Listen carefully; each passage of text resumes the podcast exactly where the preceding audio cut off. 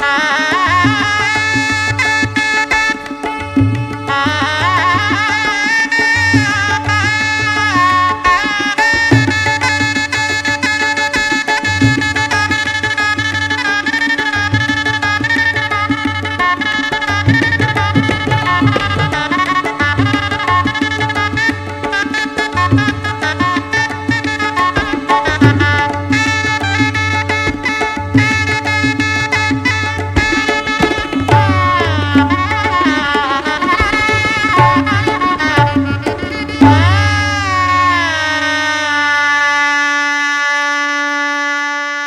नमस्कार. मी अनुराधा अनिरुद्ध आष्टीकर. आतुरालयाच्या बोलक्या दिवाळी अंकामध्ये म्हणजेच ऑडिओ दिवाळी अंकामध्ये आपणा सर्वांचं स्वागत. मेनापॉपचा काळ आणि नाती. लेखक दत्ता गायकवाड. रजोनिवृत्तीचा म्हणजेच मेनापॉपचा काळ हा महिलांच्या आयुष्यातील महत्त्वाचा काळ.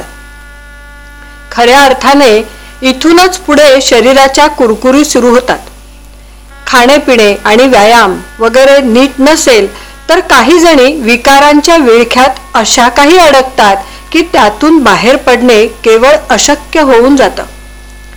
घर प्रपंच करण्याच्या नादात ज्यांनी सुरुवातीपासूनच आरोग्याकडे दुर्लक्ष केले आहे अशा महिला तर अनेक विकार आणि त्याचबरोबर मानसिक त्रास घेऊन आपले जीवन कंठत असतात.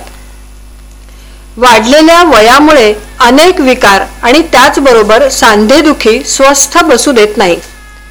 जगताही येत नाही आणि मरणही येत नाही अशी परिस्थिती येऊन ठेपलेली असते. अशा वेळी घरातील इतर महिला खास करून सुनबाईचे प्रेम मिळत असेल तर आयुष्य थोडे सोपे होते. एक महिला दुसऱ्या महिलेला समजून घेऊ शकत नाही असे नेहमी ऐकायला मिळते. असे कोणाच्या तोंडून ऐकले की खरंच वाईट वाटतं. एखादी स्त्री आपल्या तिरकस स्वभावामुळे तशी वागत असेलही. पण सगळ्यांनाच आरोपी ठरवणे योग्य नाही. पण त्या अशा का वागतात याचा कोणी विचार करत नाही. मला वाटतं आपण थोडा वेगळा विचार करून पाहिले पाहिजे. आता आपण वस्तुस्थिती समजून घ्यायचा प्रयत्न करू. ज्यावेळी एखादी महिला सत्तरीत येते तेव्हा सुनबाईचे वय पन्नासीच्या आसपास असते. या वयात सुनबाई मेनापॉजला सामोऱ्या जात असतात. मेनापॉजच्या काळात प्रचंड यातना होत असतात. वजन नकळत वाढीस लागलेलं असतं. कधी कधी अंग गरम होऊन ताप येतो तर कधी हृदयाची धडधड वाढते. अनेकदा घाबरल्यासारखं वाटू लागतं. बरेचदा आपण एकटेच आहोत. आपले कोणी नाही असे विचित्र विचार मनात येऊन रडू फुटत. स्वभाव चिडचिडा झालेला असतो. कधी कधी एकटेच राहावेसे वाटते. अगदी प्रिय व्यक्ती सुद्धा जवळ नको असं असतं. काम करावेसे वाटत नाही. नुसते पडून राहावेसे वाटते. काय होतंय ते कळत नाही. अचानकपणे हा स्वभावात झालेला बदल मात्र कोणालाच समजत नाही. अशा विचित्र वागण्याचे कारण न शोधता घरातील इतर सदस्य बिचारा त्या महिलेवरच तोंडसूक घ्यायला लागतात. अशी मेनापॉजने पीडित महिला घरातील वृद्धांची खास करून सासू सासऱ्यांची म्हणावी तशी सेवा करण्यात असमर्थ ठरते. आता नीट लक्ष दिलं तर कळतं की सत्तरीच्या पुढे गेलेली महिला वार्धक्याच्या त्रासाने पीडित असते तर सुनबाई मेनापॉजला सामोरी जात असते. दोघींची तनमनाची अवस्था सारखीच. यात सासूबाई सुनबाईकडून सेवेची अपेक्षा करत दिवस काढत असतात. आणि इकडे सुनबाई आपल्या समस्येला तोंड देत असतात. दोघांच्या वयातला खास फरक म्हणजे सासूबाई मेनापॉजच्या त्रासातून निघून गेलेल्या असतात. त्यामुळे त्यांना त्या वेळेतील मनाची व शरीराच्या अवस्थेचा चांगलाच अनुभव असतो. मात्र तरीही सुनबाई अशा का वागतात? आम्हीही सगळे त्रास काढले आहेत. बाईच्या जन्माला आलं की हे सर्व भोगावंच लागतं. आम्ही नव्हतं झोपून राहत. हल्लीच्या बायका फारच नाजूक आहेत. त्यांना कामं नकोत करायला सगळी नाटकं आहेत. सासू सासऱ्यांची सेवा यांना नको वाटते. यांच्यापेक्षा आम्ही म्हाताऱ्या बऱ्या असे टोमणे मोठ्यांकडून मारले जातात. हे खरंच चांगले नाही. या परिस्थितीत नुसती औषधच कामाला येत नाही तर मानसिक साह्य सुद्धा फार मोलाचे ठरते. अशा वेळी घरातील इतर महिलांची वागणूक फार महत्वाची ठरते. इतरांकडून प्रेम व आपुलकी मेनापाच्या काळातील महिलांचे मुख्य औषध असते. म्हणून महिलांनी इथे खऱ्या अर्थाने एकमेकांना जपायची समजून घ्यायची गरज असते. आपण आपल्या स्वभावामुळे अनेक नाती बिघडवत असतो. समोरच्याला चुकीचे सावेत करण्यात अनेकदा आपल्याला जास्त रस असतो व यातच आपले संपूर्ण आयुष्य निघून जाते. मात्र आपलेही कुठेतरी चुकत आहे का? याचा विचारही आपल्या मनात कधीच येत नाही. यामुळे बिघडलेली नाती शेवटपर्यंत गोड होतच नाहीत.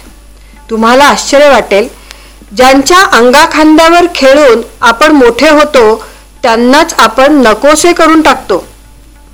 आपले म्हणणे त्यांनी ऐकावे या नादात आपणही दुसऱ्याचे ऐकले पाहिजे हे विसरून जातो. महिलांनो जगातील आपले स्थान फार मोठे आहे. स्वामी तिन्ही जगाचा आई विणा भिकारी. हे खुद्द देवानेच म्हटले आहे ममता करुणा भावना दया सहनशीलता हे गुण ईश्वराने आपल्या अंगी दिले म्हणूनच आपण जगात अद्वितीय ठरता. आपण खरंच महान आहात. नुसता परिवार नव्हे तर संपूर्ण समाजाला आपल्या पदराखाली घेऊन प्रेम व वात्सल्य देत त्यांना योग्य दिशा देण्याचे सामर्थ्य आपल्या अंगी आहे. आपण वारंवार हे सिद्ध केलेले आहे. मनात आणले तर तुम्ही जिजाऊ झाशीची राणी मदर तेरेसा होऊन समाजाचे मार्गदर्शक होऊ शकता. मग आपल्या परिवारातील दोन स्त्रियांनाही समजून घेऊ शकत नाही? गरज आहे ती एकमेकांना समजून घेण्याची. फक्त एकच लक्षात असू द्या आज आपण सून असाल तर उद्या कोणाची तरी सासू होणार आहात. आणि सासू झालात की सुनबाई तुमच्या ठिकाणी दुसरी कोणीतरी असेल? म्हणून फक्त वयाने आणि नात्याने सून किंवा सासू होऊ नका मनाने व्हा. मी तर म्हणतो हा सासू सुनेच्या नाताचा खेळ नकोच आता. आई आणि मुलीचे नाते करून जीवन जगा. लोकांना दाखवायला नाही तर मनापासून हीच नाती आपल्याला मिळावीत अशी कामना ईश्वराकडे करा. नाहीतर ही माणसेही नकोत परिवारही नको आणि जीवनही नको अशी प्रार्थना देवाकडे करावी लागेल. सर्व काही तुमच्याच हातात आहे. परिवारातच स्वर्गाचा आनंद घ्यायचा की स्वतःच्या विचित्र स्वभावामुळे घरातच यातना भोगायच्या? पहा स्वतःला बदलता आले तर? शेवटी एकच विनंती करावीशी वाटते की आई आणि मूल या नात्यानंतर सगळ्यात जवळचे नाते म्हणजे सासू आणि सून. कारण या जन्मात दुसऱ्यांदा सासूच्या रूपात आई मिळते आणि सुनेच्या रूपात मुलगी. एक लक्षात असू द्या शारीरिक आरोग्य व्यायामाने सुधारता येते पण मानसिक आरोग्य चांगले ठेवण्यासाठी घरातील नातेसंबंध चांगले असणेही तितकेच गरजेचे असते. आपण स्त्री जन्मात आहात खरेच भाग्यवान आहात. अशाच भाग्यवान बनून राहा पण परिवाराला व समाजाला एकत्रित करून ठेवा कारण हे फक्त आणि फक्त आपल्याच हातात आहे. ईश्वराने आपल्याला विशेष शक्ती दिलेली आहे ती ओळखा आणि आपल्या मायेने सर्व परिवाराला एका नात्यात जोडून ठेवा आणि सर्वांचेच मानसिक आरोग्य सुधारण्यासाठी प्रयत्नशील व्हा.